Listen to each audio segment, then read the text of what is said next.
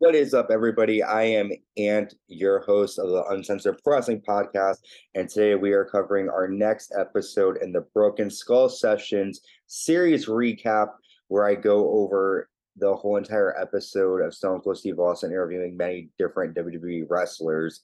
And tonight's interview was with the almighty Bobby Lashley. Let's check it out. Hey everybody, my name is Stone Cold Steve Austin. Welcome to the Broken Skull Sessions. Right, so let's dive right into the episode. Bobby Lashley starts off saying it's good to be back on the road and to see a live crowd.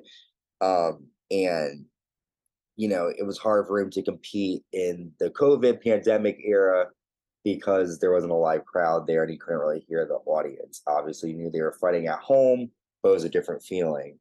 Um, Bobby shaved his hair in college and he kept it that way. He feels like it works for him. He talks about how every morning he wakes up and he makes the bed, he meditates a lot, he listens to audiobooks, he likes to learn and he wanted a real estate license and he got into stock trading. This man is a man of all trades.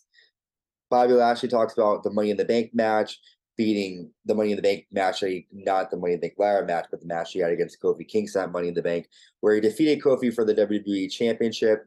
He loves Kofi, and the first time back in front of the crowd, and to set the pace for what's coming, he was excited to do that. That was the first night that WWE had live crowds on a pay per view. Um, Bobby is very intense.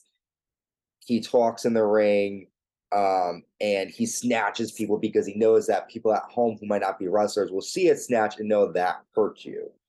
His dad was in was a drill sergeant, and uh, Bobby himself was in the military.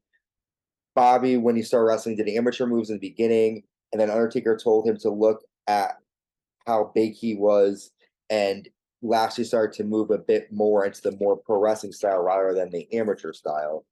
Uh, Bobby went down to the Indies and, you know, pretty much honed his skills. He joined the army and did well in wrestling. And then Bobby was out of bank one time. Someone tries to rob the bank. The person pushes down the door and shoots. Uh, Bobby got injured. Um, and the window for the Olympic trials ended, which ended his amateur career. So, because of Bobby saving those people, interrupting that robbery, his Olympic careers ended.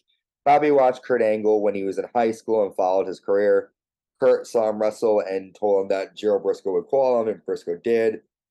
He told Brisco he wanted to join, but he was trying out for the Olympics and if he could wait a bit. He ended up getting called back, and he goes to OVW, and he worked with Dolph Ziggler and Tom Prichard Bobby Lashley didn't understand wrestling.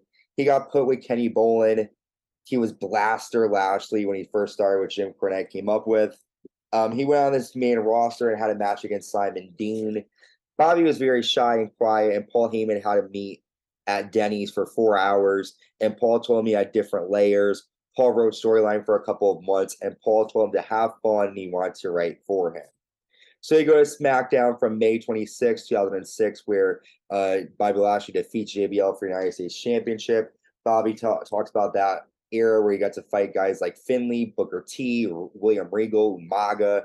Uh, Bobby Lashley talked about Finlay hitting him with a shillelagh, and it looks like it hit him. And Finlay would always joke and say, I'm going to hit you, but he never actually would. And Bobby's so surprised because it came so close to his head. They talk about the December to Dismember pay per view, which was terrible. Punk was supposed to win, but then they gave it to Bobby Lashley. He enjoyed the Elimination Chamber match, but you can understand why fans weren't really into it. He talked about WrestleMania 23, where he was excited. It was Bobby Lashley representing Donald Trump against Umaga, who was representing Vince McMahon in a Battle of the Billionaires hair versus hair match. Stone Cold Steve Austin was the referee.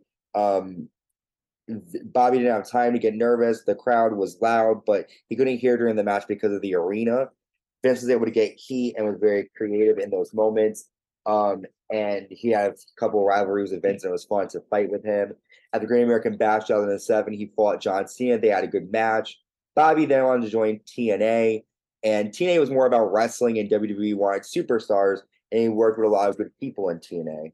He then went on to do some MMA stuff as well, and Dan Lambert was a big wrestling fan, and they became friends uh, Bobby Lashley and Kane would spar and try to take each other down.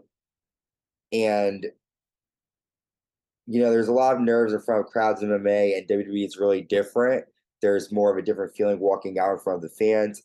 Um, MMA was more money. When Bobby Lashley joined TNA, he worked with MVP and Kenny King. They were a stable, and uh, MVP was supposed to be the TNA champion, but he got hurt, and that title then went to Bobby Lashley. Bobby worked with guys like Samoa Joe, Bobby Roode, Matt Hardy. He felt no pressure in TNA. A bunch of the guys were having fun all the time. He loved cutting promos, and a lot of people were leaving TNA, TNA, and he did as well. He asked to be released, and then we see Bobby Lashley return on April 9, 2018 on Raw, where he attacks Elias. Um, he sat back and was quiet a bit. Back in the day, they would drink beer after shows and play game, and now they play games. Um, that's not a big, big deal, but it's just a different environment backstage. Bobby wanted to turn heel. It's different now, though. This day and age, he's a heel. Uh, fans want an emotional attachment, but he's in the military. He's not a good. Fans won't really like him. The Hurt business was bringing toughness back into wrestling. It was to be built in his confidence. He didn't want to be like things. The era of tough guy when they started. He wanted to bring that old style back. He wanted these guys to be tough and strong.